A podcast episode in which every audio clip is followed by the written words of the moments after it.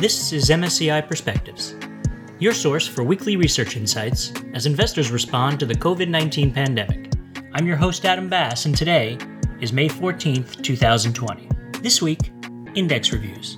It's what allows index providers to make adjustments to their indexes to make sure they still precisely reflect the investment universe.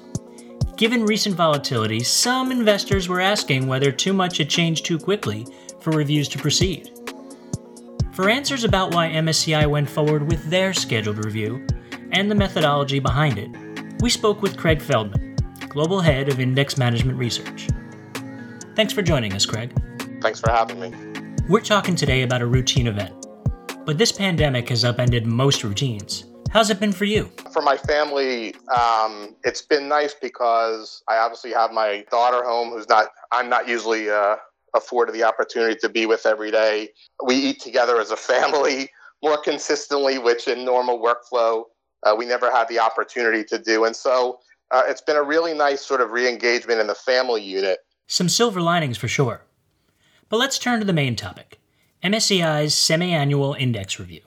Yeah, sure. Maybe just to take a step back on sort of an overall perspective of the maintenance of our global investable market indexes you know, we look to maintain them with a central objective of, of always trying to reflect the evolution of the underlying equity markets and the segments within those equity markets on a very, very timely basis. Uh, we're always looking to have continuity of our indexes while maintaining continuous investability of our constituents, the replicability of those indexes, and maintaining a stable index with low index turnover. How do these reviews work? Our general index review cycle is on a quarterly basis the semi-annual index reviews that occur in May and November, um, usually more impactful and more in depth across our global index offering. And that occurs when we, we update the indexes on the basis of a fully refreshed and reviewed investable equity universe as a whole. We also look to take formulaic buffer rules into consideration so that we mitigate migration of securities across size segments and again try to limit turnover and again, ultimately, it's to have this timely reconstitution uh, of securities within our indexes to reflect the evolution of equity markets. And the buffers exist to? To control index turnover. We have multiple buffers that we put in place to try to restrict appropriately inclusion, exclusion, and migration of securities between size segments. And restricting turnover can help keep transaction costs down for portfolios linked to a given index. That's right. What did turnover look like compared to past reviews? The use of these buffers, just to sort of stay on that topic, within the the most recent semi-annual index review in May 2020, led turnover to be really in line with with past May semi-annual index reviews and relative market volatility that was clearly increased really had no significant impact uh, on overall turnover um, relative to other crisis and and and, May semi-annual index review periods. So I think again that points to the uh, really the consistency and robustness of our methodologies in terms of managing uh, these types of situations. Given all the volatility we've seen the last few months, did you and your team ever consider postponing? Postponing or the cancellation of any index review is really a, an exceptional uh, an extreme type of scenario and certainly not the rule. One of the things that have been uh, continuous and robust throughout this process, and certainly through these uh, more volatile and um, uh, and, and, extreme times uh, has been the dimensions by which we, you know, view market conditions. One of them centrally functioned on or focused on market functioning. Um, the second facet focused on market liquidity, uh, and the third on what we call data availability, which which looks at both data quality and availability. And as we made those assessments on those three dimensions, outside of a few markets that that stayed closed, we really didn't see that that the current impact of of, of any market closures or, or anything idiosyncratic to a given market was enough to warrant not proceeding with the index review. And the same went true for uh, our assessment of overall market liquidity uh, and the quality, consistency, and availability of the data uh, that fuels the index review. But there were some markets where you felt postponement made sense. Yeah, sure. So we, um, in our in our announcement that we made, uh, there were a few markets where we decided not to put forth any specific changes or restricted any changes from going through in the May SIR because um, these markets had prolonged stock closures. Those markets were Bangladesh, Jordan, and and Sri Lanka. And the other market for which we uh, noted exceptional treatment of not putting through um, changes uh, that resulted from the uh, May semi-annual index review was in Nigeria.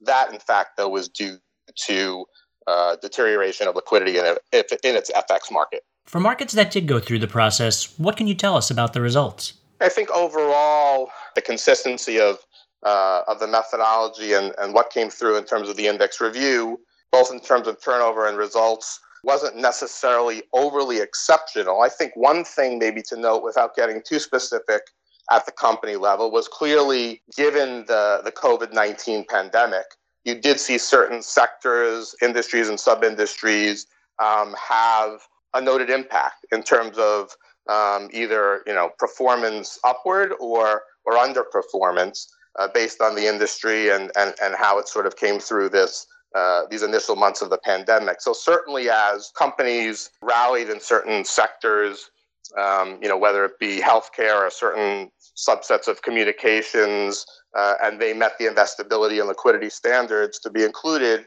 um, they were part of our additions. You know, as other companies, whether it be in the airline sectors or others that might have been more impacted uh, on the downside, um, that was reflected as well in terms of some deletions or migrations uh, from uh, between size segments. So I think again, you know, overall, I think the consistency of of what we expected in the review, you know, held, and and I think one of the things uh, that was again more event driven was was some of the results and how they sort of correlated to uh, some of the industries that were more impacted or not uh, from the pandemic. And as you mentioned earlier, the turnover was nothing unusual. Correct. Looking ahead to next month, MSCI will release the results of its annual market classification review. How does that one differ? The market classification review and, and, and the accessibility review are both done on an annual cycle. Um, the classification review, something very, very central uh, and visible for MSCI, and it really has to do with our market classification framework in terms of how we classify markets into developed markets, emerging markets, or frontier markets uh, and below that, you know, our standalone classification. The review that we do in accessibility um, transcends into that classification uh, review as well, because while we do look at the depth and breadth of the respective universes across the developed market, emerging market, uh, and frontier market classifications, a lot of the, the focus, review, and due diligence has to do with market accessibility on a number of different fronts to make sure that investors can obviously go, in, set up accounts, execute, um, that there's not, you know, consistent intervention um, by government authorities, that there's no restrictive measures in the FX market or capital controls. And so as we review markets uh, for potential either uh, reclassification uh, as an upgrade or a downgrade, obviously we take into those, uh, those factors into account uh, as per the methodology and then make our announcement uh, each successive June. This June, we'll be announcing, and we continue to consult right now with market participants on the potential reclassification of the MSCI Iceland Index from standalone to frontier markets. Uh, and we also uh, are consulting around the replicability and market classification of the MSCI Argentina indexes. Consulting with market participants, how much has that changed? Yeah, I think it's a great question. I mean, consultation and and reach out to market participants is really a cornerstone of our philosophy here. Uh, it's the preface for any methodological uh, directive change that we put forth, and certainly in market classification, uh, it's one of the real high times for which we uh, research. That is, go out on the road, speak to clients directly, uh, get their feedback, and obviously it goes into our uh, ultimate decisions on uh, what we announce in terms of the market classification review. Obviously, this year that'll be a little bit different, uh, given we won't go on the road necessarily and, and travel extensively uh, cross regionally to see our clients in person around some of these. Uh, but certainly, uh, you know, the continuity of the communication we've maintained to them, the reach out we've done, gives us a lot of confidence that we'll be able to get the appropriate feedback uh, from the appropriate clients and give everyone a voice as they as they always have anecdotally, it might be a better thing uh, to not see them in person, given the very prolific beard I have grown uh, over the last two months. But all kidding aside, uh, we feel confident we'll get the uh, appropriate level and depth of feedback we always do. So, all in all, it sounds like, despite all the upset routines of late, this index review was pretty much business as usual? Um, no, I mean, I think, you know, again, through managing through this index review uh, has been exceptional in, in some circumstances given the, the backdrop for which we did it. Uh, but I think ultimately, uh, again, the consistency and the robustness of our methodologies, the continuity for which they're applied, and our consistency as well of communication uh, to be transparent with our client base through the entire process uh, has really yielded a lot of positive benefits that we can take throughout um, this crisis and beyond. That's all for this week. Thanks to Craig and to all of you for joining us. If you have a moment, be sure to leave a comment and subscribe so you can stay up to date on our latest episodes and insights. For more from MSCI, check out our ESG Now podcast with new episodes each Friday. And as always, you can follow us on the MSCI LinkedIn page, and please bookmark www.msci.com slash coronavirus for all our crisis-related content. Until next week, I'm your host Adam Bass, and this is MSCI Perspectives. Stay safe, everyone.